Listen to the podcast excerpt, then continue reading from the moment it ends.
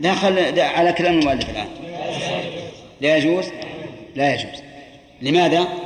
لأن المنفعة في غير في غير المبيع. فكأنه جمع بين بيع وإجارة يعني جمع بين في في في, في جمع بين عقدين في عقد فلا يصح. ولهذا قال و ولا نبيع إلى آخره. الخرقي ذكر عاد مسألة ناقشها المؤلف رحمه الله لكن أهم شيء نعرف القاعدة الآن. إذا اشترط المشتري على البائع نفعا في المبيع فما الحكم جائز. وإن اشترط المشتري على البائع نفعا في غير المبيع فهو على كلام المذهب ليس بجائز. لأنه بيع وإيجار. وعلى القول الذي صحناه في, في, في النوع الرابع يصح. ما دامت الإجارة معلومة ومفهومة فإنه لا بأس. الخرقي رحمه الله يقول إن شرط مشتري الرطبة جزها على بائعها بطل العقد ما هي الرطبة؟ البرسيم. أي نعم هذه الرطبة. اشترط برسيما. وعلى لغتنا أيضا وهي لغة عربية قتا. نعم اشترط قتا واشترط على البائع أن يحصده له. يجزه البائع يقول الخرقي هذا لا يصح. فيحتمل أنه أراد هذه الصورة ويحتمل أنه أراد العموم. هذه الصورة وجه أنها لا تصح. قال لأن البائع يريد أن يجزها من أعلاها. لأنه يستفيد في جزها من أعلاها فائدتين. بقاء الأصول وسهولة الجز لأن قطف أعلاها أسهل. والبائع يريد أن يجزها من إيش؟ من أسفلها لأنه أكثر لها. أكثر لها. المشتري نعم. المشتري يريد أن تجزى من أسفلها لأنه أكثر لها. فيحتمل أن الخرقي رحمه الله قال هذه الصورة لا تصح لأنها تؤدي إلى إيش؟ إلى التنازل كل واحد يقول لا جز من فوق وده يقول من تحت. نعم. يلا نروح نتحاكم. خل واحد يجي يقول من الوسط بينكم. فيحصل نزاع. ويحتمل أنه أراد إيش؟ أراد أنه لا يصح مطلقا. فيكون الخرقي رحمه الله مخالفا للمذهب في هذه المسألة. والله أعلم. العالمين. صلى الله وسلم على عبده ورسوله نبينا محمد وعلى آله وصحبه أجمعين. قال ابن قدامة رحمه الله تعالى في باب الشروط في البيع.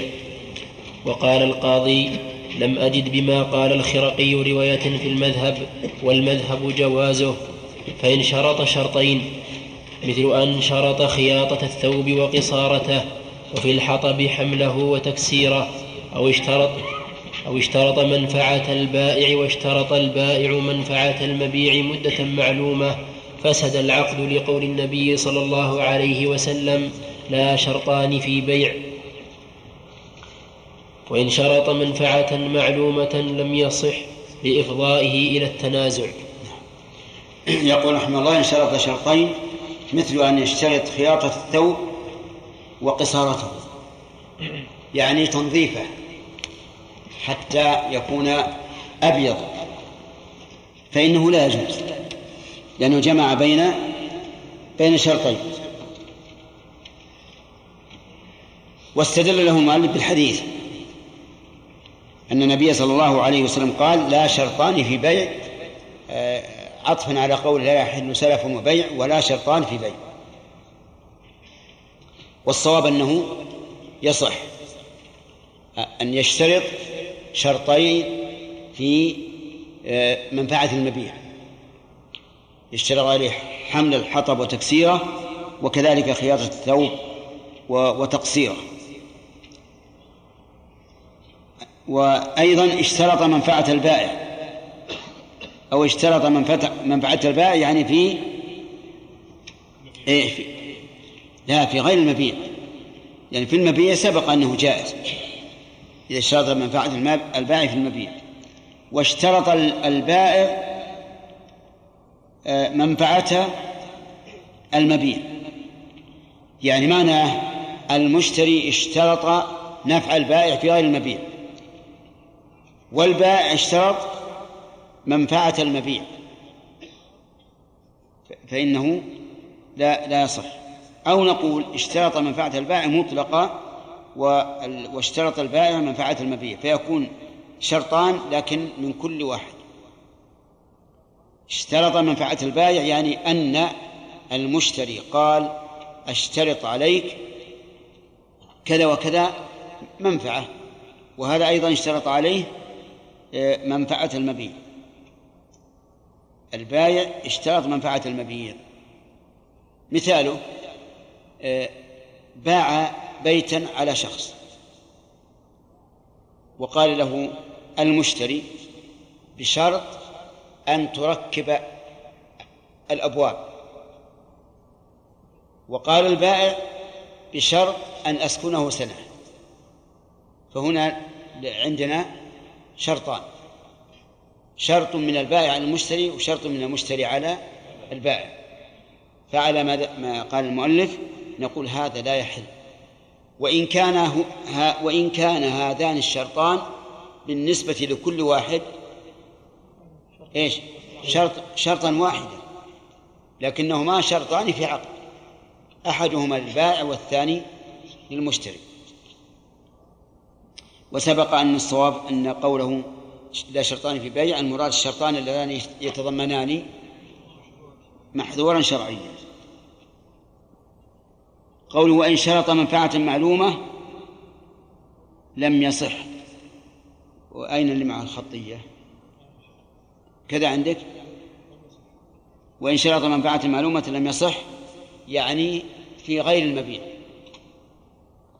بأن آه، اشترى منه السيارة مثلا وقال بشرط أن تصلح سيارتي فهذا لا يجوز لأنه منفعة في غير المبيع نعم إيش؟ ارفع صوتك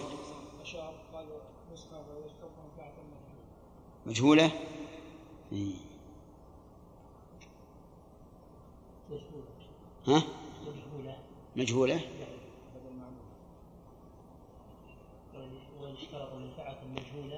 إيه بالشاء إيه ليش ما علمت ما يصلح أنت ما أخذته بحقه الآن. سنسحبه منك. إذا مجهولة صححوها لأن مشكلة كلام المؤلف. لو كانت معلومة ما تنطبق إلا على ما قلنا أولا. تصحيح نعم.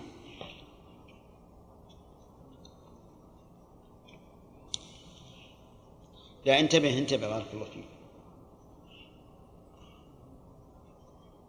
نعم فصل فإن شرط ليش ما تأخذ النسخة الثانية؟ أخذها أنت اي ما يخالف لكن إيه شوف هذا حصل منه غفله نعم اي وش يقول؟ قال الزركشي حمل القاضي في مجرد الشرطين على الإطلاق سواء كانا صحيحين أو فاسدين وإن شرط الا يبيع ولا يهب في مصلحة العقد كالرهن والضمين أو في غير مصلحته كأن يشتري منه حزمة حطب ويشترط عليه حملها أو تكسيرها. زاعما أن هذا ظاهر كلام أحمد ومستدلا بإطلاق الحديث. وكذلك قال ابن عقيل في التذكرة معللا بأن اشتراط الشرطين مفض إلى اشتراط الثلاثة وما لا نهاية له. وعن أحمد أنه فسرها بشرطين صحيحين ليس من مصلحة العقد ونحو هذا فسر القاضي في شرحه واختاره أبو محمد وأبو البركات وصاحب التلخيص. وزعم أبو محمد أن ما كان من مقتضاه كاشتراط تسليم المبيع أو حلول الثمن لا يؤثر فيه بلا خلاف. وعن أحمد أنه فسرهما بشرطين فاسدين واستشكل بأن الواحد يؤثر في العقل فلا حاجة إلى التعدد وليس بشيء لأن الواحد في تأثيره خلاف. أما الشرطين فلا خلاف في تأثيرهما والله أعلم. أما الشرطان. نعم. هو الصحيح هذا أن أنه شرط أن المراد بالشرطين المحرمات هما اللذان يتضمنان محذورا شرعيا سواء كان فاسدين باجتماعهما وإذا فرد أحدهما لم لم يفسدا أو كان من الأصل فاسدين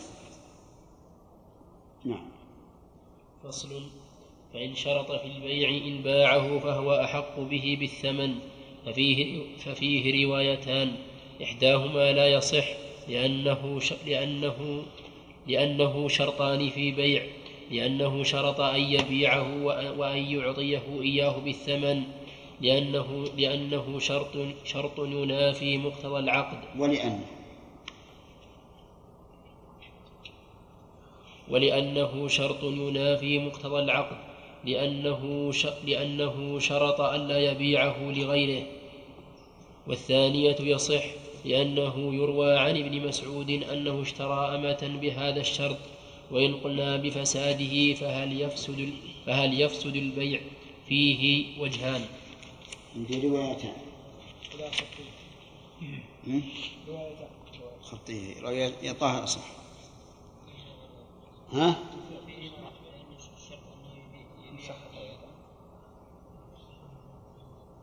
لأنه شرط عندي أن يبيعه إياه هذه نسخة. هذه المسألة باع عليه شيئا وقال أشترط عليك أنك إن بعته فأنا أحق به بالثمن. هذا له صورتان. الصورة الأولى أن يقول إن بعته فأنا أحق به بالثمن يعني الذي تم العقد عليه بيني وبينك. وهذا لا يجوز لأنه يؤدي إلى النزاع. إذ قد تزيد السلعة وقد إيش؟ وقد تنقص. أما إذا قال بالثمن الذي يتم عليه في ذلك الوقت فالصحيح أن هذا جائز ولا بأس به. لأن البائع قد يكون له غرض مقصود. ولنفرض أن المبيع عبد. وخاف البائع أنه إذا باعه على غيره أساء معاملته. فقال إن بعته فأنا أحق به بالثمن. فهذا لا شك أنه غرض مقصود. ولا ضرر فيه على على المشتري. لأنه سوف يدفع إليه الثمن الذي يستقر عليه في ذلك الوقت. فالصواب أن هذا جائز أنه يجوز للبائع أن يقول إن بعته فأنا أحق به بالثمن. وكذلك أيضا من من الغرض المقصود إذا باع عليه دارا وكان محتاجا إلى ثمنها في ذلك الوقت ثم قال للمشتري إن بعتها فأنا أحق بها بالثمن فلا بأس به. ورضي بذلك. نعم. فصل. وكل موضع فسد العقد وكل موضع فسد العقد لم يحصل به ملك وإن قبض. لا كل موضع فسد العقد. إيش بعده؟ لم يحصل به ملك. ما في كل موضع فسد, فسد العقد فيه؟ وعندك فسد العقد به. ويتعين هذا. ها؟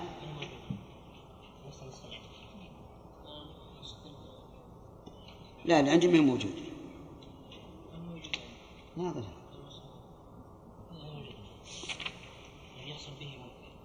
لا لا نقصد كل موضع فسد العقد. سبحان الله. هذه مشكلة البلاء. كل موضع فسد المهم كل موضع فسد فيه العقد لم يحصل به ملك. المعنى كل موضع فسد فيه العقد يعني صار فاسدا فإنه لم يحصل به ملك. وإن قبض. يعني جميع العقود الفاسدة لا يحصل بها الملك. نعم. لا لا ما هي موجودة مشكلة لكن المعنى نحن شرحناه واضح. المعنى واضح. نعم. وكل موضع فسد العقد لم يحصل به ملك وإن قبض لأنه مقبوض بعقد فاسد فأشبه ما لو كان الثمن ميتة ولا ينفذ تصرف المشتري فيه وعليه رده بنمائه المنفصل والمتصل. وأجرة مثله مدة مقامه في يده ويضمنه إن تلف أو نقص بما يضمن به المغصوب لأنه ملك غيره بما يضمن به. نعم. بما يضمن. بما يضمن به المغصوب لأنه ملك غيره حصل في يده بغير إذن الشرع أشبه المغصوب ولا حد عليه إن وطئ للشبهة. وعليه مهر وعليه مهر وعليه مهر مثلها وأرش بكارتها إن كانت بكرا والولد حر لأنه من وطئ شبهة ويلحق نسبه به لذلك ولا تصير الجارية أم ولد لأنها ولدت في غير ملك وإن حكمنا بفساد الشرط وحده فقال القاضي يرجع المشتري بما نقص لأنه إنما سمح به لأجل الشرط فإذا لم يحصل. لأنه لأنه إنما سمح به. سمح سمح به. سمح؟ نعم. لأنه إنما سمح به لأجل الشرط فإذا لم يحصل رجع بما سمح به. عندنا شيخ ها؟ عندنا فقال القاضي يرجع المشترط ليس المشتري يرجع إيش؟ المشترط المشترط المشترط أحسن أعم هذا. تشمل البائع والمشتري. صح.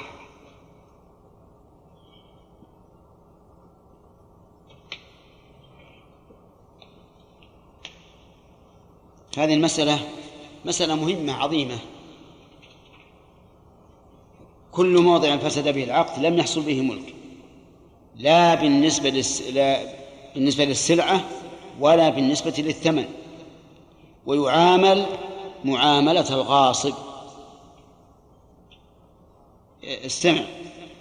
مثلا باع عليه سيارة بعد نداء الجمعة الثاني وهو ممن تلزمه الجمعة. حكم العقد؟ فاسد. صاحب السيارة أخذ السيارة وذهب بها واستعملها نقول في هذه الحال يجب عليه ضمان السيارة إن نقصت. ويجب عليه أن نعم أجرة مثلها وأن يردها إلى صاحبها. كذلك مثال آخر غصب شاة قصدي عقد عقدا بعد نداء الجمعة الثاني على شاة. وأخذها. وبقيت عنده شهرا. كسب منها لبنا وكسب منها صوفا وغير ذلك. نقول عليه ضمان اللبن لأنها ليست ملكه وضمان الصوف الذي أخذه لأنها ليست ملكه. وإذا ماتت فعليه ضمانها. وكذلك يقال في الثمن بالنسبة للبائع إذا انتفع به. والصواب أنه أن حكم المقبوض بعقد فاسد كحكم المقبوض بعقد صحيح. إلا أنه متى تبين الفساد وجب فسخ العقد. وكل يرجع بما أخذ منه. البائع يرجع بإيش؟ بالسلعة يأخذ السلعة وذاك يأخذ الثمن ولا يمكن أن يقاس على الغصب لأن الغصب أخذ المغصوب من مالكه بإيش بغير رضاه وهذا أخذ برضاه ثم إن كل واحد منهما يعتقد أنه يتصرف في ملك من؟ في ملكه هو نفسه لا في ملك غيره بخلاف الغاصب فالصواب أن ما قبض بعقد فاسد كالمقبوض بعقد صحيح ولكن يفرق بينه وبين العقد الصحيح بأنه متى علم فساد العقد وجب إلغاء العقد ورجوع كل واحد منهم بماله.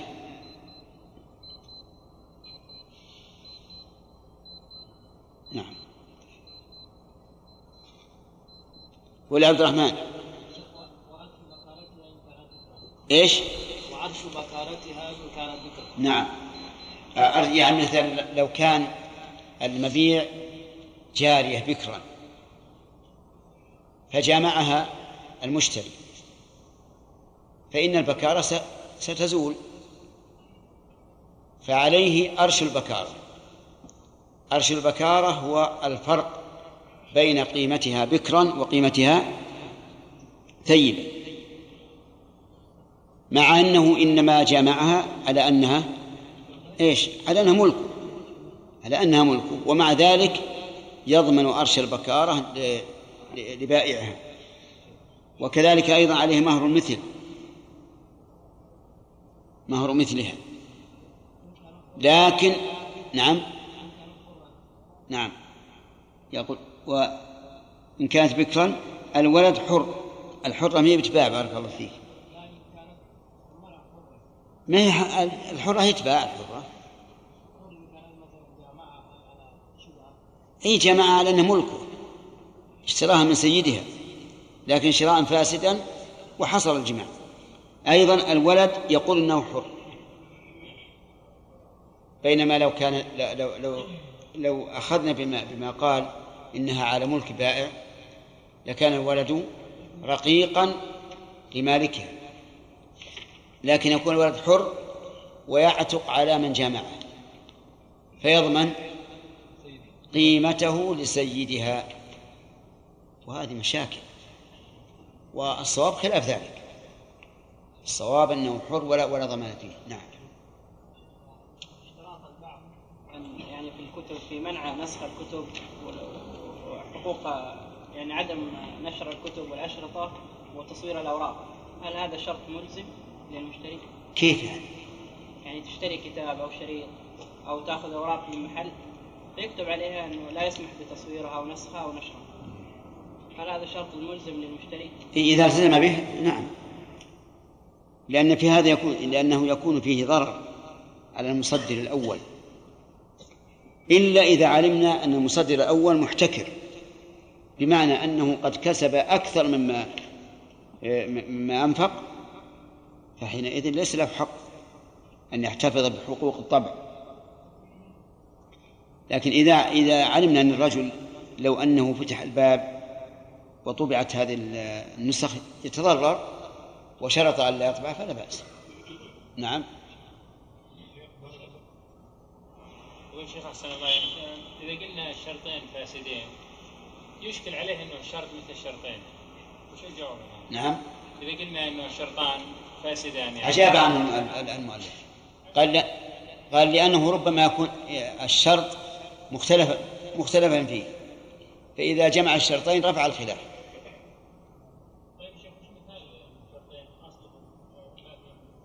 طيب هذا أكثر ما يكون في الربا. في مسألة الربا. يشترط مثلا إما أن يشترط عليه شراء شيء إذا جمع إلى إلى إلى الشيء الآخر صار رب- ربا. ثلاثة. إيش؟ إيش؟ نعم. حتى اللي يصور نفسه ما ما ما ما يضر. لكن يقولون لا يصور على سبيل التصدير تصدير. نعم. لا يجب أن يلتزم. نعم. فصل. ولا يجوز البيع بعد النداء للجمعة قبل الصلاة لمن تجب عليه الجمعة. لقول الله تعالى يا أيها الذين آمنوا إذا نودي للصلاة من يوم الجمعة فاسعوا إلى ذكر الله وذروا البيع. فإن باع لم يصح للنهي. ويجوز ذلك لمن لا تجب عليه الجمعة. لأن الخطاب بالسعي لم يتناوله فكذلك النهي. والنداء للذي تعلق النداء الذي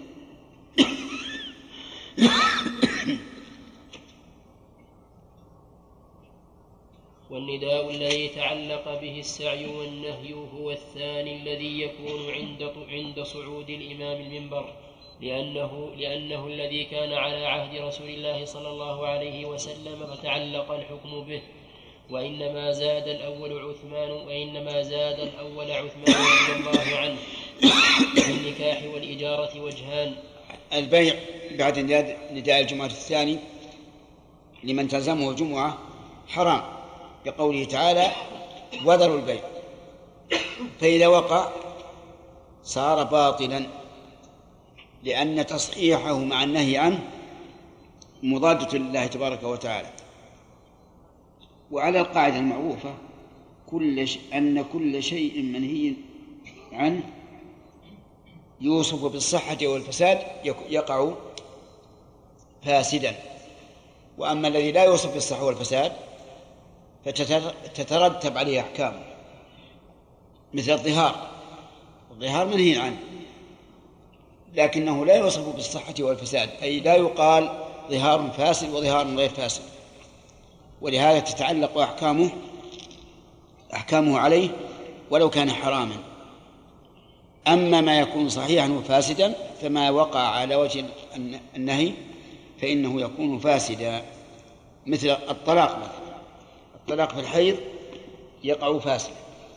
لأن من الطلاق ما هو صحيح ومنه ما هو فاسد بخلاف الظهار الإيلاء محرم.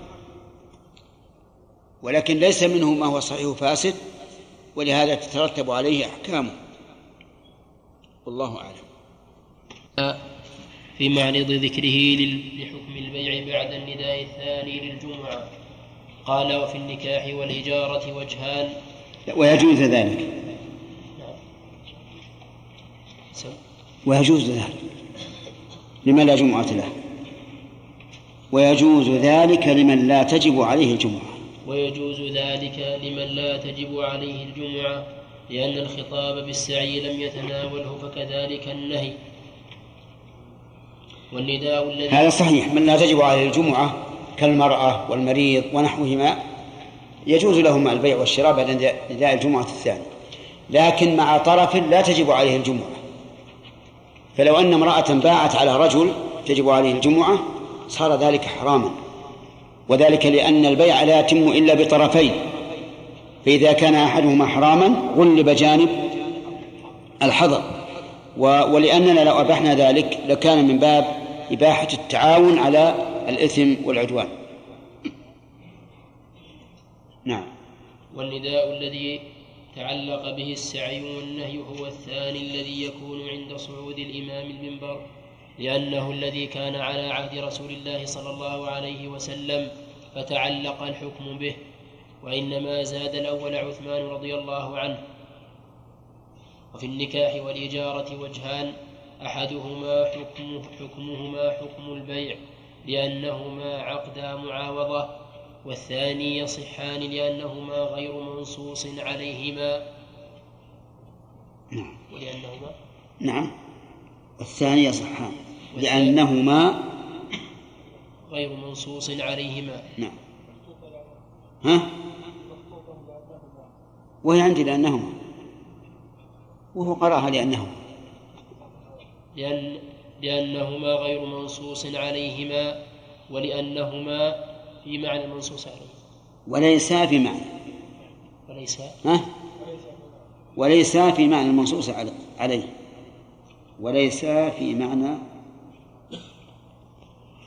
وليس في معنى المنصوص عليه لأنهما لا يكثران ولا تؤدي إباحتهما إلى ترك الجمعة بخلاف البيع. آه، هنا البيع عرفنا أنه لا يصح لأن الله نص عليه. فاسعوا إلى ذكر الله وذروا البيع. الإجارة هل تلحق بالبيع أو لا؟ فيها قولان للعلماء.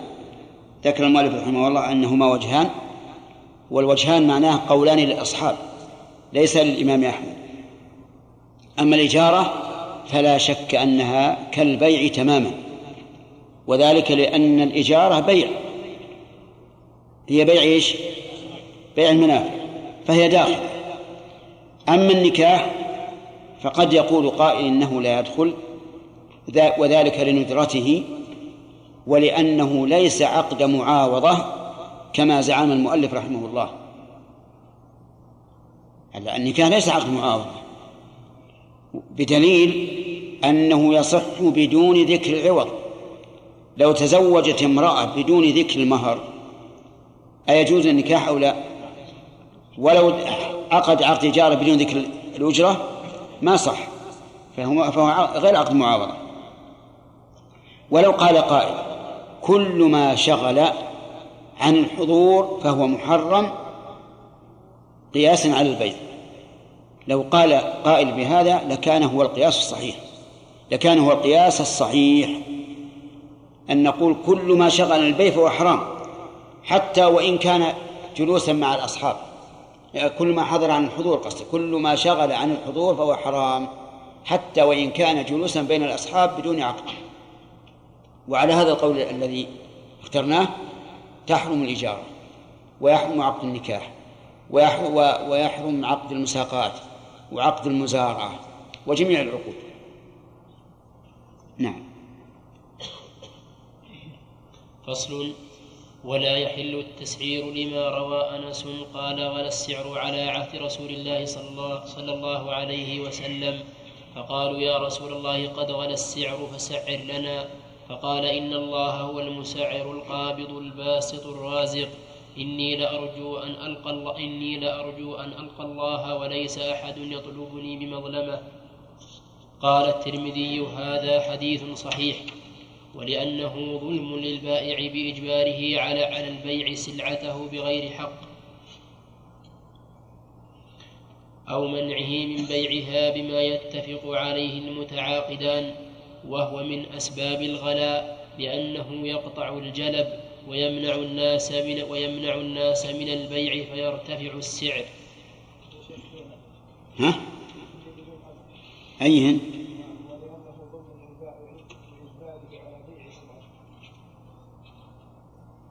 بدون إيش؟ أين أنا؟ ها؟ بإجباره على ولأنه ظلم بإجباره على البيع سلعة على البيع سلعته لأن عندك أحسن. على بيع سلعته نعم.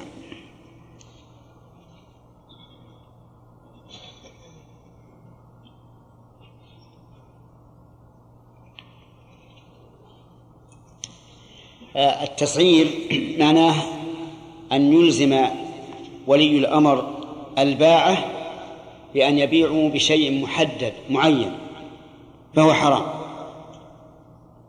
ودليل ذلك أن النبي صلى الله عليه وسلم لما غلى السعر في عهده وطلبوا منه أن يسعر أبى. وقال إني لأرجو أن وإني لأرجو أن ألقى الله و وليس أحد يطلبني بمظلمة يعني في دم ولا مال. وهذا إيحاء بأن التسعير ظلم. ولكن الصحيح أن التسعير له أسباب. إذا كان أسبابه منع الظلم فلا بأس به بل قد يجب. وإذا كان وإذا كان أسبابه الظلم صار حراما. فمثلا إذا غلى السعر إما لكثرة المستهلكين وكثرة الناس وإما لقلة المحصول. فهنا لا يحل أن نسافر. فمثلا إذا كان مئة الكيلو من التمر تساوي مئة ريال في, في, في العادة. لكن كثر الوافدون على البلد. إذا كثر الوافدون على البلد فلا بد أن لا بد أن يزاد السعر لأنهم سوف يستهلكون أكثر. فهنا لا يجوز أن نقول للناس لا تبيع إلا بالسعر الأول. لأن في ذلك ظلما عليه. كذلك أيضا لو أن الثمار نقصت وقل المحصول فهنا وغلى السعر لقلة الثمار فهنا لا يجوز أن نسعر وهذا هو الذي كان على عهد النبي صلى الله عليه وعلى آله وسلم هو أنه فيه ظلم. أما إذا كان السبب هو الاحتكار وأن التجار احتكروا هذه السلعة وصاروا يلعبون بالناس. إن شاءوا رفعوها وإن شاءوا خفضوها فهنا يجب على ولي, ولي الأمر أن يتدخل وأن يمنع من رفع السعر عن الربح المناسب عن الربح المناسب. وليس هذا من باب التسعير الذي هو الظلم. بل هذا من باب تنظيم أحوال الخلق. ولو فتح الباب لهؤلاء المحتكرين للعبوا بالناس. والدليل على هذا الآن أنك في المدن الكبيرة تأتي إلى صاحب الدكان تقول كم يبيع الحاجة هذه؟ يقول لك مئة. تذهب إلى الدكان آخر جنبه تسأل عن سعرها يقول بخمسين. هذا ماذا يدل عليه؟ يدل على التلاعب. فإذا قال قائل أنا آتي لأصحاب الدكاكين الفخمة الغالية الأجار ويقول بمئة لكن آتي على الذين يعرضون سلعهم على الأسياب يقول هذه بعشرين لأنه ما خسر شيئا والأول خاسر. نقول هنا يتدخل ولي الأمر. يتدخل. ولا يمكن أحد من الناس أن يفسد على أهل الأسواق أسواقهم. لأن لأننا لو مكنا هذا من أن يعمل كما يشاء لأضررنا بالناس. والإضرار العام لا يراعى لا, لا يراعى فيه المصلحة الخاصة. وقد ذكر ابن القيم رحمه الله وقبله شيخ الإسلام رحمه الله أن عمر رضي الله عنه كان يطرد الذين ينزلون إلى السوق ويخفضون الأسعار وذلك لئلا يفسدوا على الناس تجارتهم. نعم لو علمنا أن هؤلاء الناس محتكرون وأنهم يرفعون الأسعار كثيرا أكثر من الربح المناسب فحينئذ نرغمهم على أن يبيعوا بالسعر إيش؟ المناسب ونعطيهم ربحا مناسبا. وهذا القول الذي اختاره شيخ الإسلام رحمه الله كما في السياسة الشرعية وغيرها وهو الذي لا تقوم مصالح الخلق إلا به. من هذا الآن الأدوية عندنا مسعرة ولا لا؟ مسعرة. لأنها لو تركت للصيادله لقالوا الحبة التي تساوي خمسة بخمسين والمريض سوف سوف يشتريها يريد العافية. فيلعبون بالناس. لكن من المصلحة أن تسعر. كذلك أيضا الخبز أظن مسعر. نعم الخبز مسعر. وأي نعم هذه الأشياء لا بد من أن تدخل الحكومة فيها لمصلحة الخلق. ولهذا عقد المؤلف الفصل اللي بعده. أما قوله رحمه الله لأنه ظلم للبائع بإجباره على بيع سلعته بغير حق. نحن ما أجبرنا على بيع سلعته. نقول السعر المناسب كذا مئة. ولا نقول لازم تبيع. إن شئت فبيع وإن شئت أبقى لكن من المعلوم أن التجار سوف سوف يبيعون يمشون يعني يديرون تجارتهم ولا يعطلونها. فنحن ما أجبرنا. أو منعها بما من بيعها بما يتفق عليه المتعاقدان. أيضا اتفاق المتعاقدين. هل يدل على أن هذا هو السعر الحقيقي؟ يجي مسكين غير ما يدري. تقول له هذا هذا المسجل هذا الله هذا طيب ذا ماركته طيبة. هذا نبيعه عليك ب 500 ورحت رحت بالسوق ولا ب 30 ريال. نعم. ألا يغتر هذا يغتر فيه كثير من الناس. فقوله بما يتفق عليه المتعاقدان هذا ليس هو المقياس. ومن ثم جاءت الشريعة بإثبات خيار إيش؟ الغبن. الغبن لأن لا يخدع أحد. وقول من أسباب الغلا لأنه يقطع الجلب ويمنع الناس من البيع فيرتفع السعر. فيه نظر هذا. لأن الجالب الذي عنده السلعة لا بد أن يجلب على المدن. ما يمكن أن يبقي السلعة عنده إن كان زارعا في مزرعته وإن كان صاحب ماشية في ماشيته. لا يمكن هذا. لا بد أن يجلب. ففي كلام المؤلف رحمه الله نظر في هذه في هذه العلة الثالثة. وقوله يمنع الناس من البيع فيرتفع السعر. ما يرتفع السعر؟ إذا جاء الدور الثاني الذي ذكره في الفصل الذي بعده ما ما امتنع الناس. نعم نقرأ اللي بعده فصل والاحتكار محرم لما روى, لما روى سعيد بن المسيب عن معمر بن عبد الله أن رسول الله صلى الله عليه وسلم قال من احتكر فهو خاطئ. رواه مسلم وأبو داود. والاحتكار المحرم ما جمع أربعة أصناف. أوصاف. هذا الصواب.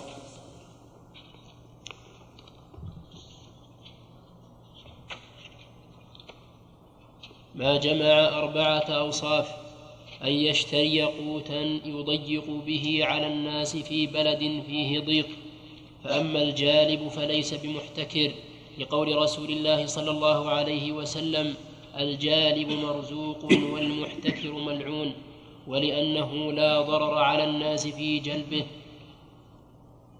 ومن استغل ومن استغل من أرضه شيئا فهو فهو كالجالب ولا يمنع من ولا يمنع من احتكار الزيت وما ليس بقوت لأن سعيد بن المسيب راوي الحديث كان راوي راوي الحديث كان يحتكر الزيت. ومن اشترى في حال الرخص على وجه لا يضي لا على وجه لا يضيق على أحد فليس بمحتكر لأنه لا ضرر فيه بل ربما كان نفعا. طيب. يقول احتكار المحرم ما جمع أربعة أوصاف. أولا أن يشتري قوتا يشتري. البائع ليس بمحتكر. والذي عنده غلة فلم يبيعها ليس بمحتكر. لا بد أن يشتري. فمثل هذا الرجل غني مر على السوق واشترى جميع ما فيه من, من الرزق. الرزق قوت ولا غير قوت؟ طيب قوت. هذا واحد. الثاني يقول قوتا. بخلاف غيره. فلو أن رجلا من الأغنياء مر على السوق واشترى جميع ما فيه من أجهزة من أجهزة التسجيلات. يدخل في هذا أو لا؟ لماذا؟ طيب. مر التاجر الغني على السوق واشترى جميع ما فيه من البرتقال. ليس بقوت؟ طيب. والله ما أدري عند بعض الناس.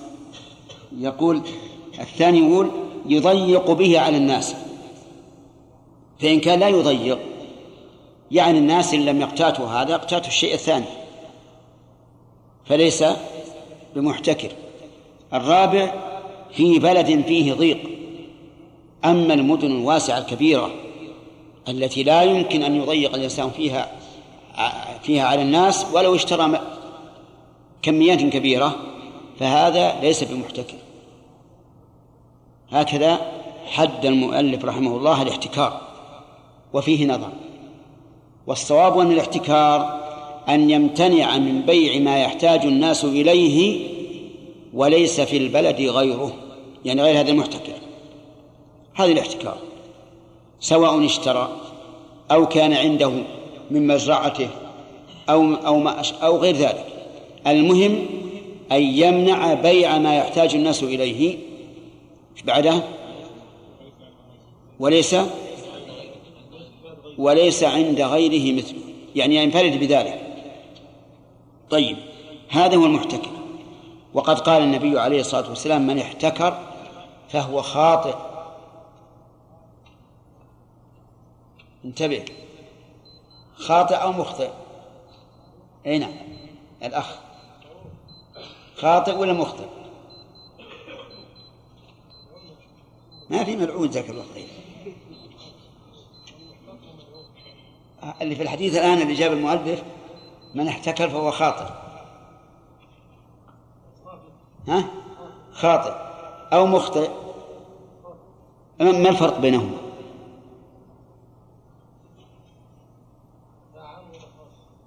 لا. نعم. طيب. إيش؟ نعم. زين. يعني من ارتكب الخطيئة عن عمد فهو خاطئ. ومن ارتكبها عن غير عمد فهو مخطئ. هذا هو الفرق بينهم. مثل قاصد ومقصد. القاصد الجارع الجائر القاصد الجاري الجائر. والمقسط العادل هنا فصل بيع التلجئة وهو أن يخاف الرجل ظالما يأخذ طيب نشوف المؤلف جاب المفاهيم. قال فأما الجالب فليس بمحتكر. هذا ضد, إيش؟ أن يشتري. نعم. ومن استغل من الشيء فهو واحتكار الزيت. ماخوذ من آه، نعم ضد قوله قوتا كذلك أيضا من اشترى في حال الرخص على وجه لا يضيق على أحد ضد قوله يضيق به على الناس فليس محتكر كذلك أيضا في بلد يضيق فيه داخل في هذا. نعم.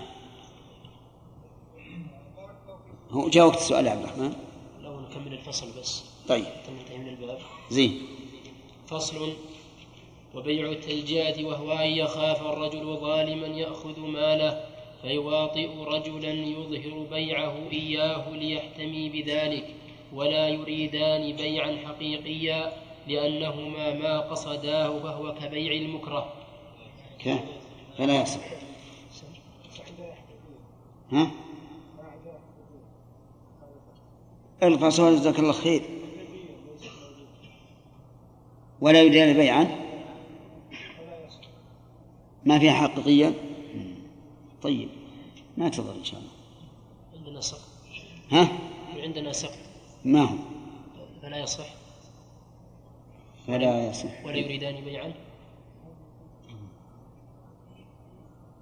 فلا يصح. يقول سقطت من المطبوع. الحقها أحسن. فلا يصح. كيف يا شيخ؟ ها؟ ولا يريدان بيعا حقيقيا؟ فلا يصح. ولو قال بيع الثلج.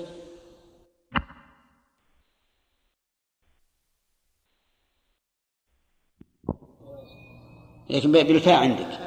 يعني الإشكال وجود الفاء؟ ها؟ بالفاء. يقول ما ما هي واضحة لأن ما فيه ما يدل على اقتران الفاء بالخبر. طيب. على كل حال بيع التلجئة كما قال المؤلف يعني البيع الملجأ إليه. إنسان مثلا عنده سيارة فخاف من ظالم أن يأخذ السيارة فذهب إلى شخص له جاه وشرف ومكانة عند هذا الظالم وقال يا فلان أنا أخاف من فلان يأخذ سيارتي. وأنا أريد أن أبيعها عليك تلجئة. حتى إذا رأى أن السيارة لك امتنع من أخذها. واتفق على ذلك. يجوز أو لا يجوز؟ يجوز. لكن البيع ما يصح لأنهما لم يريد لم يريداه ولم يختاراه وإنما قصد بذلك الفرار من الظلم. يبقى النظر هو للملجأ جائز. لكن هل هو للملجأ جائز أو لا؟ الجواب نعم جائز بل قد يكون واجبا. إذا علم أنه إذا وقع العقد عقد التلجئة سلم الإنسان من الظلم فدفع الظلم عن الإنسان واجب. طيب فإن عقداه تلجئة ثم ادعى الملجأ أنه بيع حقيقي. وادعى الملتجئ أنه بيع صوري. من القول قوله؟ الملجأ. نعم الملجأ الأول. لأن الأصل في العقود أنها حقيقية لا صورية. فلا بد من إثبات أنه بيع تلجئة. نعم. ما لا شيخ بارك الله فيكم لو ها؟ طيب.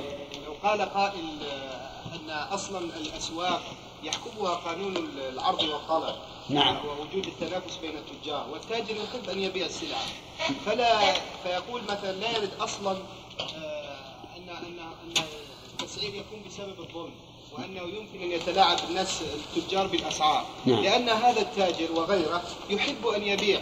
ووجود التنافس مع وجود العرض والطلب هو الذي سيحكم السوق فلا مجال للتسعير فكيف نرد عليه؟ نرد عليه بأن, بأن المسألة فيها طرف من هذا وطرف من هذا. إذا قلنا بالتسعير لظلم لظلم الناس مثلا أن يتفقوا على الاحتكار كما قال المؤلف اشترى هؤلاء التجار هذه السلعة التي يحتاج الناس إليها ولا يوجد في السوق غيره اشتروها ثم احتكروها وصاروا يبيعونها يكسبون فيها العشرة مئة. لا بد من لا بد من التسعير عليه وأما وإذا قلنا بالجواز التسعير أو بوجوبه في بعض الأحيان فإنه يجب على ولي الأمر أن يراقب الأسواق ساعة بساعة. حتى إذا يعني إذا كثر الطلب رفع السعر وإذا قل خفض السعر. لأنه ما دام ما دام التزم أنه يقوم بالعدل فلا بد من مراعاة الناس ساعة وساعة. إيه. ما كان هناك ظلم. كان الصحابة رضي الله عنهم يؤثر بعضهم على أخاه على نفسه. نعم.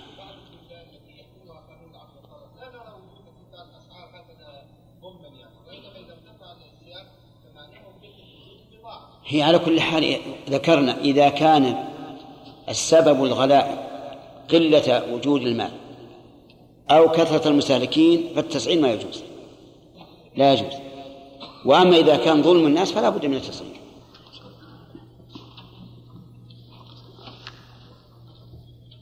نعم. وصلى الله وسلم على عبده ورسوله نبينا محمد وعلى آله وصحبه أجمعين.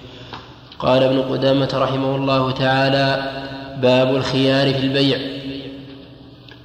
وهو على ضربين أحدهما خيار المجلس فلكل واحد من المتبايعين الخيار في فسخ البيع. الخيار اسم مصدر اختار. اختار يختار اختيارا هذا المصدر والخيار اسم مصدر اختار. وهو الأخذ بخير الأمرين في نظره. هذا الخيار. يقال اخترت كذا أي أخذت بخير الأمرين فيما أرى. وذكر المؤلف رحمه الله أنه على ضربين. نمشي. أحدهما خيار المجلس فلكل واحد من المتبايعين الخيار في فسخ البيع ما لم يتفرقا بأبدانهما. لقول النبي صلى الله عليه وسلم البيعان بالخيار ما لم يتفرقا. متفق عليه. والتفرق أن يمشي أحدهما عن صاحبه بحيث إذا كلمه الكلام المعتاد في المجلس لا يسمعه لأن ابن عمر كان إذا باع رجلا إذا؟ إذا باع. بايع ويصلح إذا باع لكن بايع أوضح. نعم. إذا بايع رجلا فأراد ألا يقيله مشى هني هني هني هنية. مشى بالهمز لا هنية أو هنيهة. عندنا هنيهة. عندنا مهموزة. هني. هنيئة. نعم. إي نعم. نعم. على كل معناها قليلا مشى هنية ثم رجع وهو راوي الحديث وأعلم بمعناه ولأن الشرع ورد بالتفرق مطلقا فوجب أن يحمل على التفرق المعهود وهو يحصل بما ذكرناه. نعم. يقول مالك رحمه الله إن المتبايعين إذا تبايعا فكل واحد منهما بالخيار ما دام لم يتفرقا بأبدانهما وإنما نص على قولهم بأبدانهما إشارة إلى قول من يرى أن المراد بالتفرق التفرق بالأقوال بمعنى أن البائع لما قال بعت عليك قال المشتري قبلت فهنا لا خيار.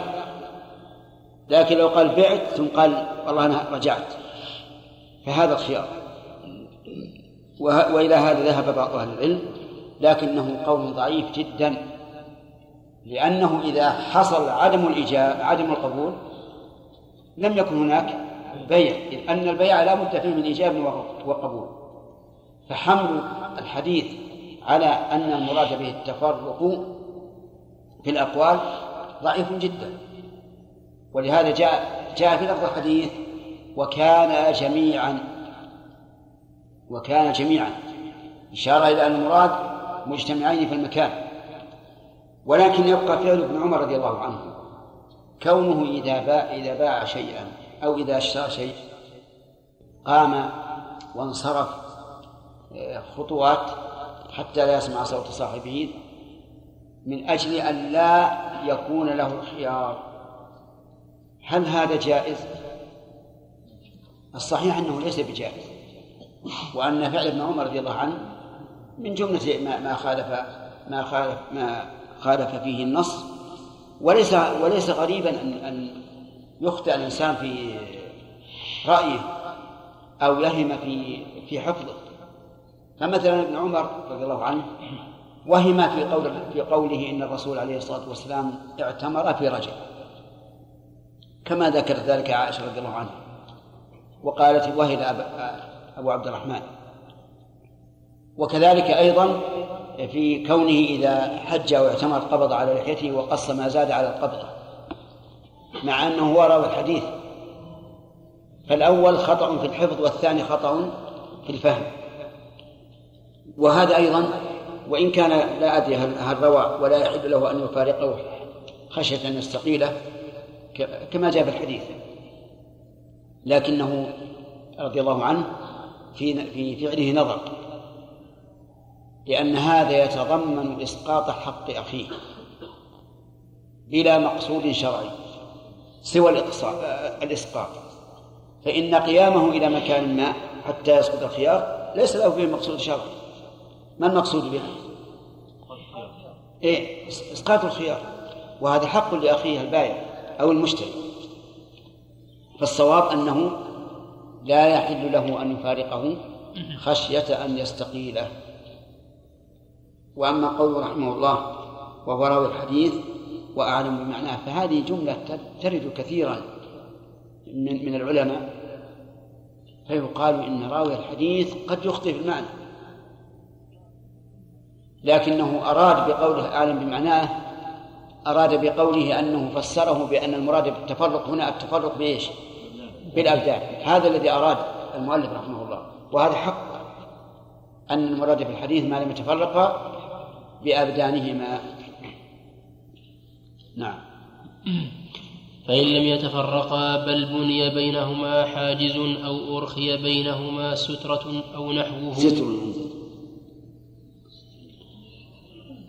أو أرخي بينهما ستر أو نحوه أو ناما أو قاما عن مجلسهما فمشيا معا فهما على خيارهما لأنهما لم يتفرقا. نعم. أو ناما أو قاما. ها؟ هنا أو قاما. إي بس هو نسخته بساق أو الحقى.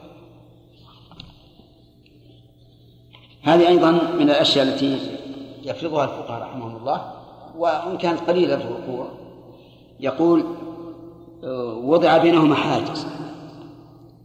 نعم هما البائع على اليمين يمين المشتري فقال بعتك كذا بكذا.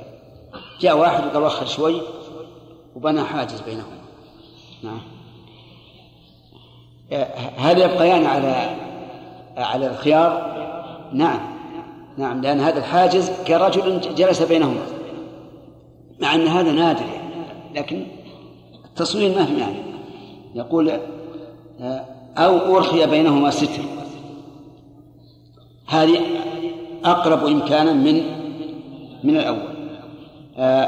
أو أو ناما إما أنهم غرقانين من النوم ما ناموا مخبطين يعني لهم زمان ما ناموا بمجرد ما قال بعت عليك قبلت صارت رؤوسهم على صدورهم. على كل حال مسألة فرضية. ولا لا كيف بيبيع ويشتري وعلى طول ينام من حين ما أوجب العقد. لكن كما قلنا لكم الفقهاء رحمهم الله لا يريدون أن يبقى صورة في مخيرة الإنسان إلا ذكروها من باب التمرين والتطبيق. طيب كذلك أيضا لو قام ومشي هذا واضح. هذا كثيرا ما يقع مثلا آه، هو هو وصاحبه تبايعا في هذا المكان وقاما جميعا من المكان ومشيا جميعا. نقول لا زال على خيارهما لعموم قول الرسول صلى الله عليه وسلم ما لم يتفرقا طيب إذا قدرنا أنهما في سيارة أو في طائرة تبقى عشر ساعات في الجو يبقى الخيار يبقى الخيار. وحينئذ يقال إذا شئتما ألا يبقيا فقولا لا خيار بيننا. وإذا قال لا خيار بيننا انتهى الخيار. يعني إذا خفت أن طول المجلس وأن صاحبك يعني يندم على العقد ويفسخ الحمد لله الأمر واسع. قل لا خيار بيننا. نعم. وإن فر أحدهما من صاحبه بطل خيارهما لأن ابن عمر كان يفارق صاحبه بغير أمره ولأن الرضا في الفرقة غير معتبر كما لا يعتبر الرضا في الفسخ. وإن أكره على التفرق فيه وجهان أحدهما يبطل الخيار لأنه لا يعتبر الرضا من أحد الجانبين فكذلك من أح فكذلك منهما. والثاني لا يبطل لأنه معنى يلزم به البيع فلا يلزم به مع الإكراه كالتخاير. تخاير. نعم. فعلى هذا يكون الخيار لهما في المجلس الذي زال عنهما الإكراه فيه حتى يتفارقا. حتى يفارقا عندي نسخة. حتى يفارقا نسخة.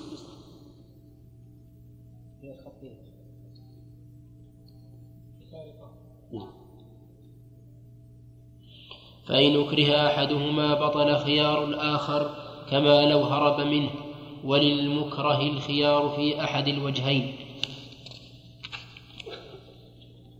لكن مثل هذه يحسن إذا رأي أنهما سيكرهان يحسن أن يقطع الخيار لأن كونه يبقى على خياره إلى أن يفترق من المجلس الذي زال فيه الإكراه قد يكون فيه مضرة ومشقة قد يكرهان على التفرق لمدة يوم أو يومين أو أكثر. فمثل هذا ينبغي إذا حصل الإكراه أن يقول أحدهما أن يقول بعضهما لبعض إيش؟ لا خيار ويسقط الخيار. نعم.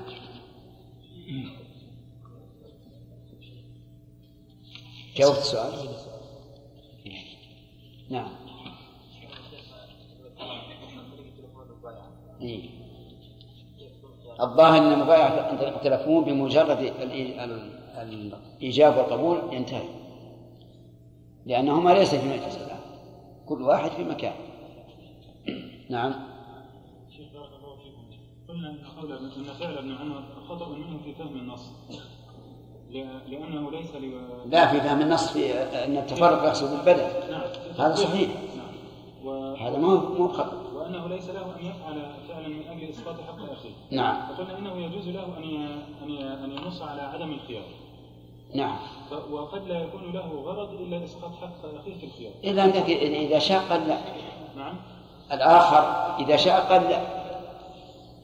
يعني لو أن أحدهما أسقط الخيار ما يسقط خيار الثاني إلا برضاه. نعم.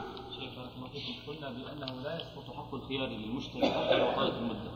إيش؟ لا يسقط حق المشتري في الخيار ولو طالت المده ما دام في المجلس. ما دام في المجلس. نعم. فمتى يعني هل بعد مضي خمس ساعات من من العقد له ان نعم. وقلنا إن أراد فسخ الخيار فله الشرط أن يشترط فأي وقت يعني يجوز أن يشترط هل هو إذا تبايع على الا خيار س... لم يثبت لم يثبت الخيار من الأصل. وإن تبايع على وسكت. فالخيار باقي. فإذا اتفق على إسقاطه سقط. وقولنا أسقط الخيار يعني برضا الآخر. إيه هذه. إيه هو إما أما أن يتبايع على أن لا خيار فيلزم بمجرد العقد. إما أن يتبايع على أن لا خيار بينهما فيلزم بمجرد العقد. ولا خيار. أو يسكتا ولما طال المجلس قال نريد أن نسكت الخيار. فاتفق على ذلك فلا بأس. أي معلوم. صاحب الحق له أن يقول له نعم. ثلاثة. ثلاثة يا خالد. فصل. فإن تبايعا على أن لا خيار بينهما أو قالا اخترنا إمضاء العقد أو أجزنا العقد فيه روايتان. ها؟ وقال بعد البيع. نعم. بعد البيع نسخة. نسخة ولا زيادة؟ والله عندي نسخة. أو قال بعد البيع اخترنا. اي ما يخالف.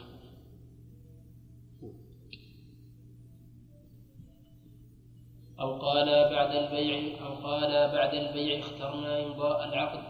أو أجزنا العقد. فيه روايتان إحداهما هما على خيارهما لعموم الخبر والثانية لا خيار لهما لما روي أن النبي صلى الله عليه وسلم قال البيعان بالخيار ما لم يتفرقا أو يخير أو يخير أحدهما صاحبه. فإن خير أحدهما صاحبه فتبايعا على ذلك فقد وجب البيع. وفي لفظ عجيب من المؤلف رحمه الله. أن يقول لعموم الخبر مع أن الخبر الثاني في الصحيحين. ثم يعبر عن الخبر الثاني بقوله لما روى. ولذلك بعض الأخوة أعطاني تخريجا من كتاب البيع خرج فيها الأحاديث. لا بأس به تخريج طيب. إن شاء الله نرجو أن نمشي على هذا. نعم. الصواب بلا شك أنه يسلم الصواب بلا شك أنه يسلم لهذا الحديث والحديث في الصحيحين. نعم. وفي لفظ المتبايعان بالخيار ما لم يتفرقا إلا أي إلا أن يكون البيع إلا أن يكون البيع كان على خيار. إلا أن يكون البيع كان على خيار فإن كان البيع على خيار وجب البيع. متفق عليه. عندي عن عن خيار فقد وجب. هكذا عندك؟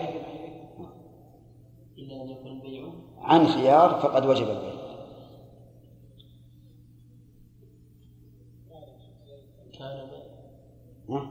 كان موجود. إلا أن يكون البيع كان على خيار. كان. عن خيار. نسخة. عندي على خيار. نعم. إيش عندك انت الخطية؟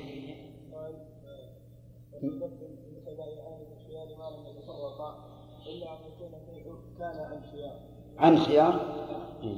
فإن كان البيع عن خيار فإن كان البيع عن خيار فوجب البيع إحنا عندنا على ونحط نسخة لأن عن توافق اللفظ اللي بعدها إلا أن يكون البيع كان عن حط نسخة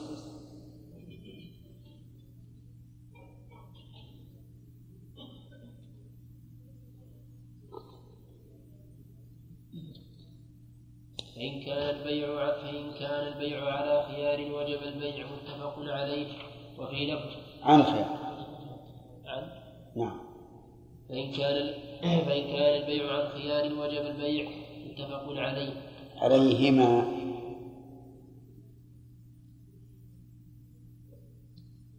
متفق عليهما. وفي لفظ أو وفي لفظ أو يقول أحدهما لصاحبه اختر. رواه البخاري. وهذه زيادة يجب قبولها فإن قال أحدهما لصاحبه اختر فسكت فخيار الساكت بحاله لأنه لم يوجد منه ما يبطله. وفي خيار القائل وجهان أحدهما يبطل للخبر ولأنه جعل الخيار لغيره فلم يبق له شيء والثاني لا يبطل كما لو قال لزوجته اختاري فسكتت لم يبطل خياره في الطلاق والصواب بلا شك أنه يبطل كما في الحديث. والقياس هنا فيه فيه نظر ظاهر. فيه نظر ظاهر. لأن لأن الطلاق وقوله اختر يملكهما من؟ الزوج. وأما إذا قال لصاحبه اختر فهو يملك ولا يملك حق صاحبه. فالقياس فيه نظر. مع كونه مصادما للنص. نعم. فصل. نعم. ويثبت خيار المجلس في كل بيع للخبر ولأنه شرع للنظر في الحظ وهذا يوجد في كل بيع وعنه لا يثبت في الصرف والسلم وما يشترط فيه القبض في المجلس لأنه لا يثبت فيه خيار الشرط. الله المستعان. قاس قاس أصلا على فرق. الصحيح أنه يثبت في كل بيع لعموم قوله عليه الصلاة والسلام البيعان. وقوله إذا تبايع الرجلان. هذا من جهة الدليل, الدليل الأثري.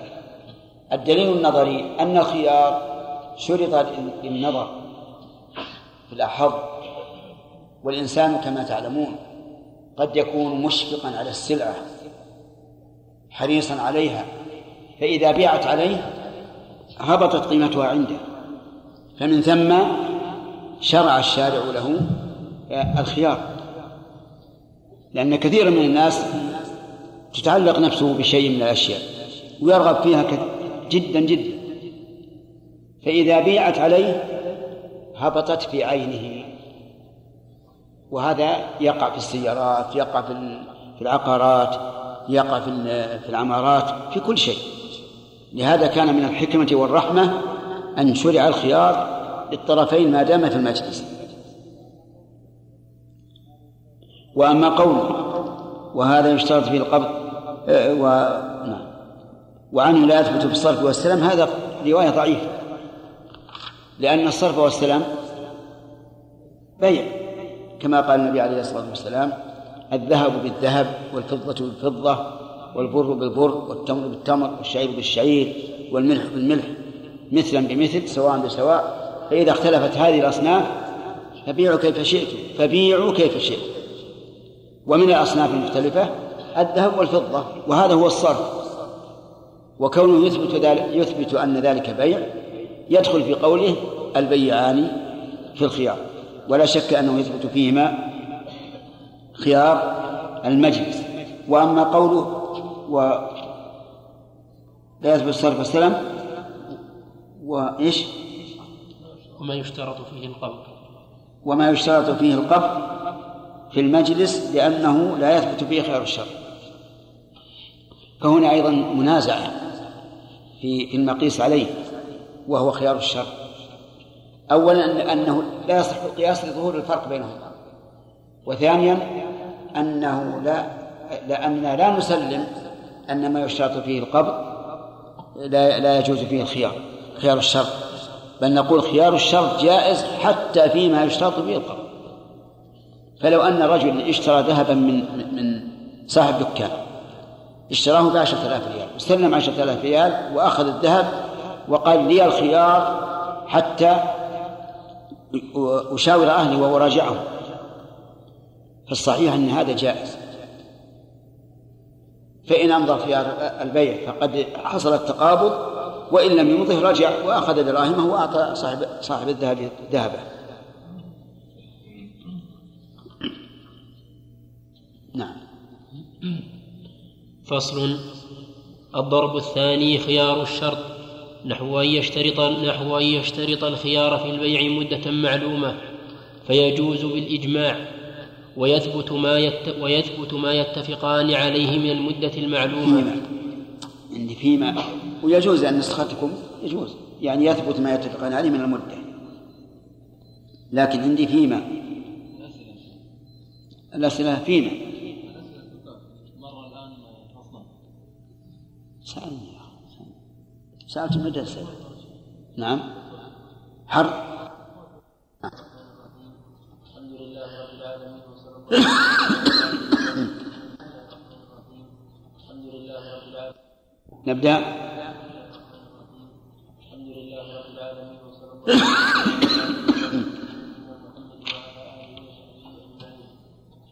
قال رحمه الله تعالى فصل الضرب الثاني خيار الشرط له أن يشترط الخيار في البيع سبق لنا ان المؤلف رحمه الله. لا يرى جواز لا يرى خيار. ذكر في ثبوت خيار المجلس فيما يشترط قبضه. ذكر فيها. نعم. في كل لا إله إلا الله. وعنه لا يثبت في الصرف والسلام وذكرنا أن الصحيح أنه يثبت فيها لعموم الحديث. نعم. الضرب الثاني خيار الشرط نحو أن يشترط الخيار في البيع مدة معلومة فيجوز بالإجماع ويثبت ما يتفقان عليه من المدة المعلومة. وإن زادت على ثلاث لأنه حق لأنه حق يعتمد الشرط فجاز ذلك فيه كالأجل. ويجوز شرطه لأحد. خيار الشرط أن يتبايعا فيقول أحدهما الآخر لي الخيار مدة ثلاثة أيام. أو يقول كل واحد منهما لنا الخيار ثلاثة أيام فهذا جائز. لكن لابد أن يكون مدة معلومة لأن المجهولة تؤدي إلى النزاع والخصومة وما يؤدي إلى النزاع والخصومة فإنه منفي شرعا. نعم. ويجوز شرطه لأحدهما دون صاحبه ولأحدهما ذكرت الآن العلة أنه يؤدي الخصوم والنزاع. كذلك أيضا يستدل لهذا بحديث ابن عباس. من أسلف في شيء فليسرف في كيل معلوم ووزن معلوم. إيش؟ إلى أجل معلوم. نعم.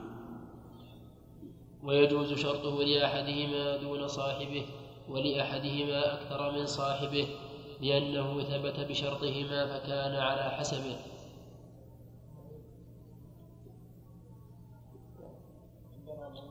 يثبت بالياء؟ لا عندنا ثبت لكن لا بأس.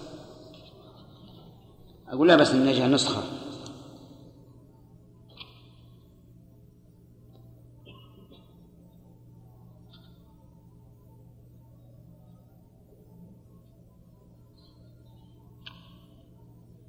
ولو اشترى شيئين صفقة واحدة وشرط الخيار في أحدهما صح بعينه وإن شرطه في غير معين منهما أو لأحد المتبايعين غير معين لم يصح لأنه مجهول فأشبه بيع أحد العبدين.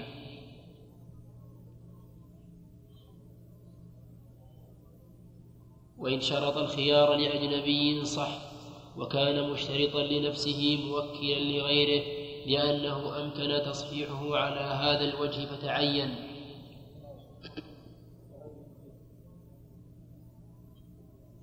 شرط الخيار في أحدهما؟ شرطه. وإن شرط الخيار لأجنبي.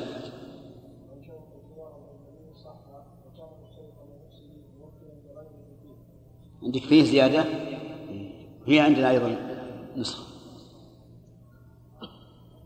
مثال ذلك قال اشتريت منك هذا البيت بشرط الخيار لأبي مدة شهر. وهذا واضح إذا كان الأجنبي والمراد بالأجنبي هنا ما عدا المتعاقدين. واضح إذا كان للأجنبي علاقة بالبايع لكن إذا لم يكن علاقة هذا أيضا إن كان هذا الأجنبي من ذوي المعرفة في البيوع والأثمان فلا بأس لأن هذا غرض صحيح.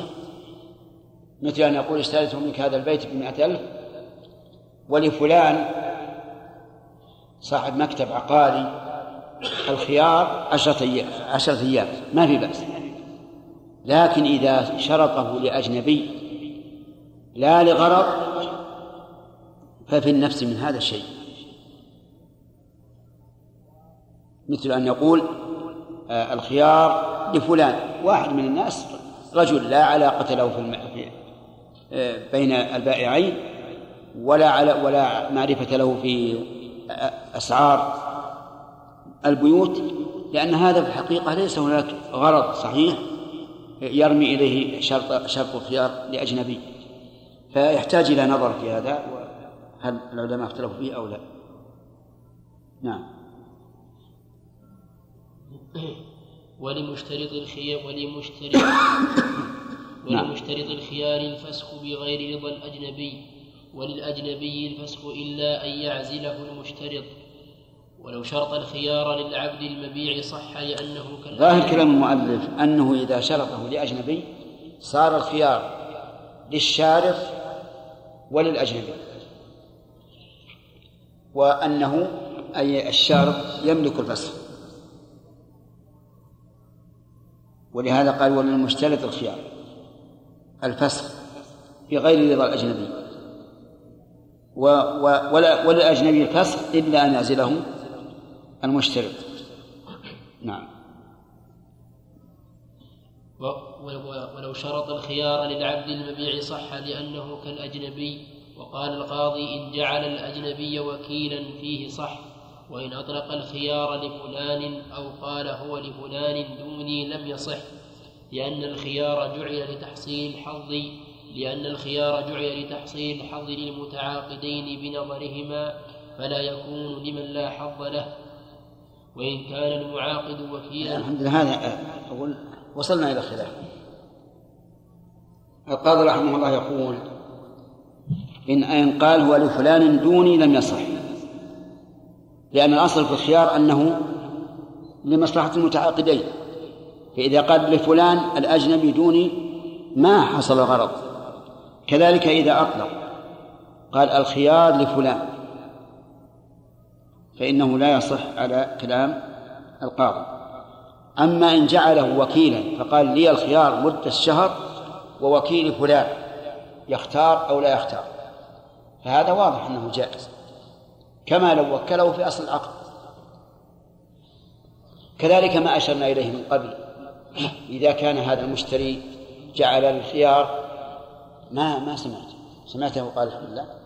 كذلك إذا إذا كان المشتري جعل الخيار لأجنبي من العقد لكنه بينه وبينه صلة كأبيه وأخيه وما أشبه ذلك فلا بأس. أو جعل الخيار لمن له علم بإيش؟ بالأسعار فلا بأس أيضا. طيب وإن جعله لأجنبي بدون قصد. فعلى رأي المؤلف يصح وعلى رأي القاضي لا يصح وما رأي ورأي القاضي أقرب للصواب. نعم. إيش؟ قال فلا يكون لمن لا نظر له نعم فلا يكون لمن لا حظ له. لا نظر؟ هذه الخطية أي ولا ما نبهتني محمد. ها؟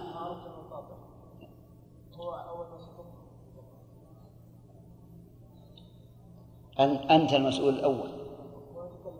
أنت المسؤول الأول جزاك الله خير. لا تفوت الفرصة. لولا حجاج كان ما كان ما علم ما نعلم ما في القلب. نعم. فلا يكون لمن؟ لا الظاهر اللي عندنا أصح. لمن لا حظ له لأنه قال لتحصيل الحظ للمتعاقدين بنظرهما فلا يكون لمن لا حظ له. ولا الأجنبي له نظر لكن ليس له حظ. ها؟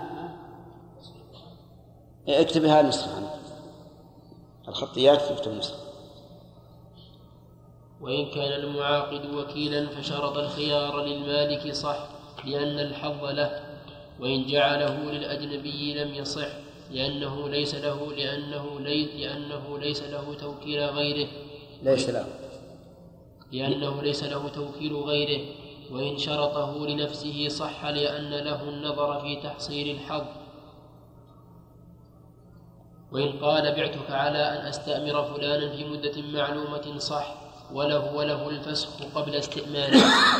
أستأمر بمعنى يشاور نعم. وله وله الفسخ قبل استئماره لأن ذلك كناية عن الخيار. لأن. لأن ذلك كنا لأن ذا لأن ذلك كناية عن الخيار. وإن لم يج وإن لم يجعل له مدة معلومة فهو كالخيار المجهول. يعني فلا يصح. كيف؟ المعاقد أو العاقد بيك ها؟ وإن كان العاقد وإن كان كان العاقد وكيلا.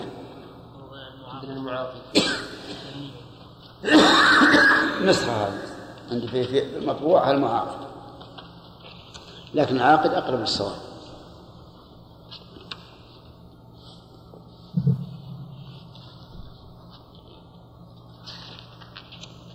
فصل. وإذا شرط الخيار إلى طلوع الشمس أو غروبها أو إلى الغد أو إلى الليل صح. لأنه وقت معلوم ولا يدخل الغد ولا الليل في مدة الخيار لأن إلى للغاية وموضوعها لفراغ الشيء وانتهائه.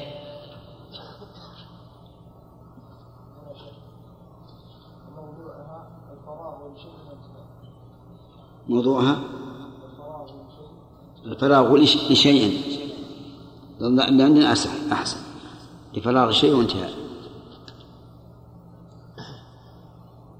وإن شرطاه وإن وإن شرطاه. هذا كلام المؤلف الآن. يقول إنه إذا قال إلى إلى غد لم يدخل الغد. وعرفنا الآن أنه يدخل. قال لي الخيار إلى باكر أو إلى غد. هو يقول متى دخل النهار انقطع خياره. لأن انتهاء الغاية لا يدخل. لكن عرف الناس الآن أنه إذا قال إلى باكر أو إلى غد يريد جميع النهار يريد جميع النهار. فهل نتبع المعنى اللغوي يعني الحقيقة اللغوية أو الحقيقة العرفية إذا تخالف الثاني؟ نعم. نغلب الحقيقة العرفية إذا اختلفت مع الحقيقة اللغوية. كذلك إذا قال إلى الليل. إلى الليل يفهم الناس أنه إلى أول الليل مثلا إذا كان بينهم مثلا جلسات بعد العشاء أو بعد المغرب يفهم إلى هذا الوقت وليس المعنى إلى غروب الشمس. على كل حال إذا تعارضت الحقائق العرفية مع ما ذكره المؤلف فإننا نتبع الحقائق العرفية. نعم.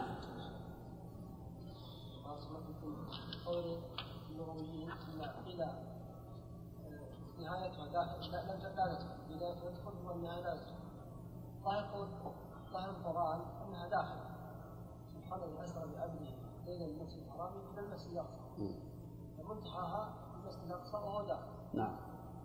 وإلى الليل ثم أتم الصيام إلى الليل؟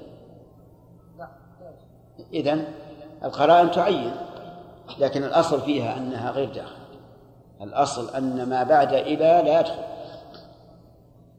نعم. نعم يا فؤاد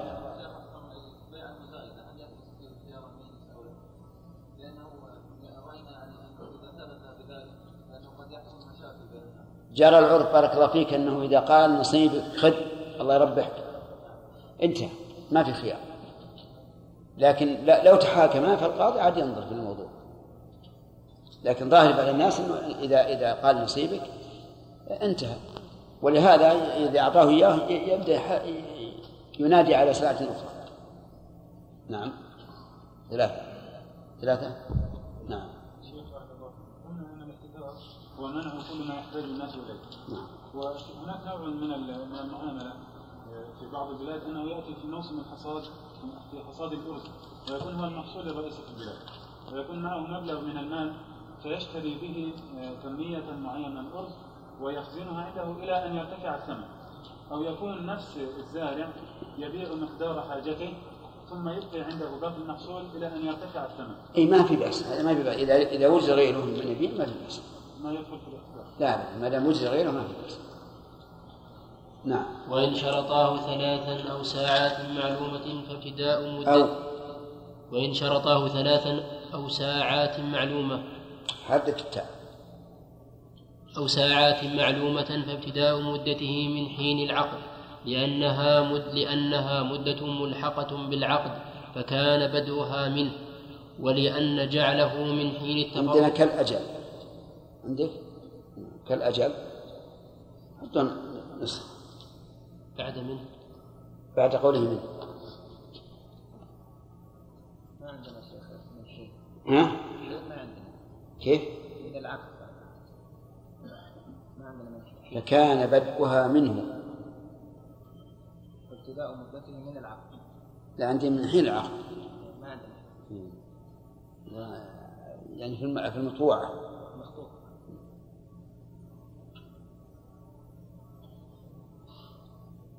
فكان بد فكان بدؤها اللي عندنا أوضح ولا عاد يصلح من الأصل نعم. فكان بدؤها منه كالأجل ولأن جعله من حين التفرق يفضي إلى جهالته لأنه لا يدري متى يفتر لأنه لا يدرى متى يفترقان. ويحتمل أن يكون بدء مدته من حين التفرق لأن لأن الخيار ثابت في المجلس حكما فلا حاجة إلى إثباته بالشرط. فعلى هذا إن جعل بدءه من فعلى هذا إن جعل بدءه من العقد صح لأن بدايته ونهايته معلومان. ويحتمل ألا يصح لأن ثبوت الخيار بالمجلس يمنع ثبوته بغيره. وعلى الوجه الأول لو لو جعل بدءه من التفرق لم يصح لجهالته. في هذا نظر. يقال نعم جهالة الابتداء صحيح لأنهما لا يعلمان متى يفترقان. لكن جهالته نفسه ما ما في ما في جهالة. والظاهر إن هذا أيضا يرجع فيه إلى إلى العرف. والعرف أنه إذا لم يطل المجلس فالناس يتساهلون فيه. نعم لو طال المجلس فإن مثلا بقي نصف يوم في مكان واحد وقد جعل الخيار ثلاثة أيام. إذا قلنا ابتداؤه من العقد كم يبقى لهم؟ يومين ونصف وإذا قلنا من التفرق يبقى لهما ثلاثة أيام. فنحن في مثل هذا نقول إذا كانت المدة قليلة فالأمر في هذا واسع. أما إذا كانت إذا كانت طويلة يعني يعلمان أنهما سوف يطول جلوسهما فلا بد أن يذكرا ابتداء مدة الخيار نعم. فصل. فإن شرطا خيارا مجهولا لم يصح لأنها مد لأنها مدة ملحقة بالعقد فلم يصح مجهولة كالتأجيل. ها؟ فلم تصح مجهولة. وهو عندي فلم يصح. ها؟ نعم. بس يجوز هذا وهذا ما في ولا حاجة حتى تجعل نسخة. نعم. فلم يصح مجهولة كالتأجيل وهل يفسد العقد به على روايتين؟ وعنه أنه يصح مجهولا لقوله عليه السلام المؤمنون عند شروطهم. رواه الترمذي وقال حديث حسن صحيح. نعم. نعم. المؤمنون. المسلمون.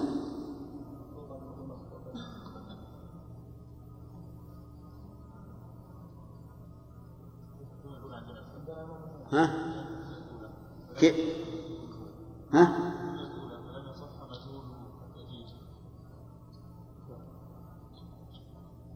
فلم يصح. فلم تصح مجهولة. إذا صارت بالتاء فيه مجهولة. بالياء. إيه ماشي. صحيح نعم. وعنه الصواب أنه أنه لا يصح مجهولا. والحديث لا يدل عليه لأن قول النبي صلى الله عليه وسلم المسلمين على شروطهم له تتمة إلا شرطا أحل حراما أو حرم حلالا. والآجال المجهولة محرمة لا يجوز اشتراطه كما سمعتم في في السلم إلى أجل إلى أجل معلوم.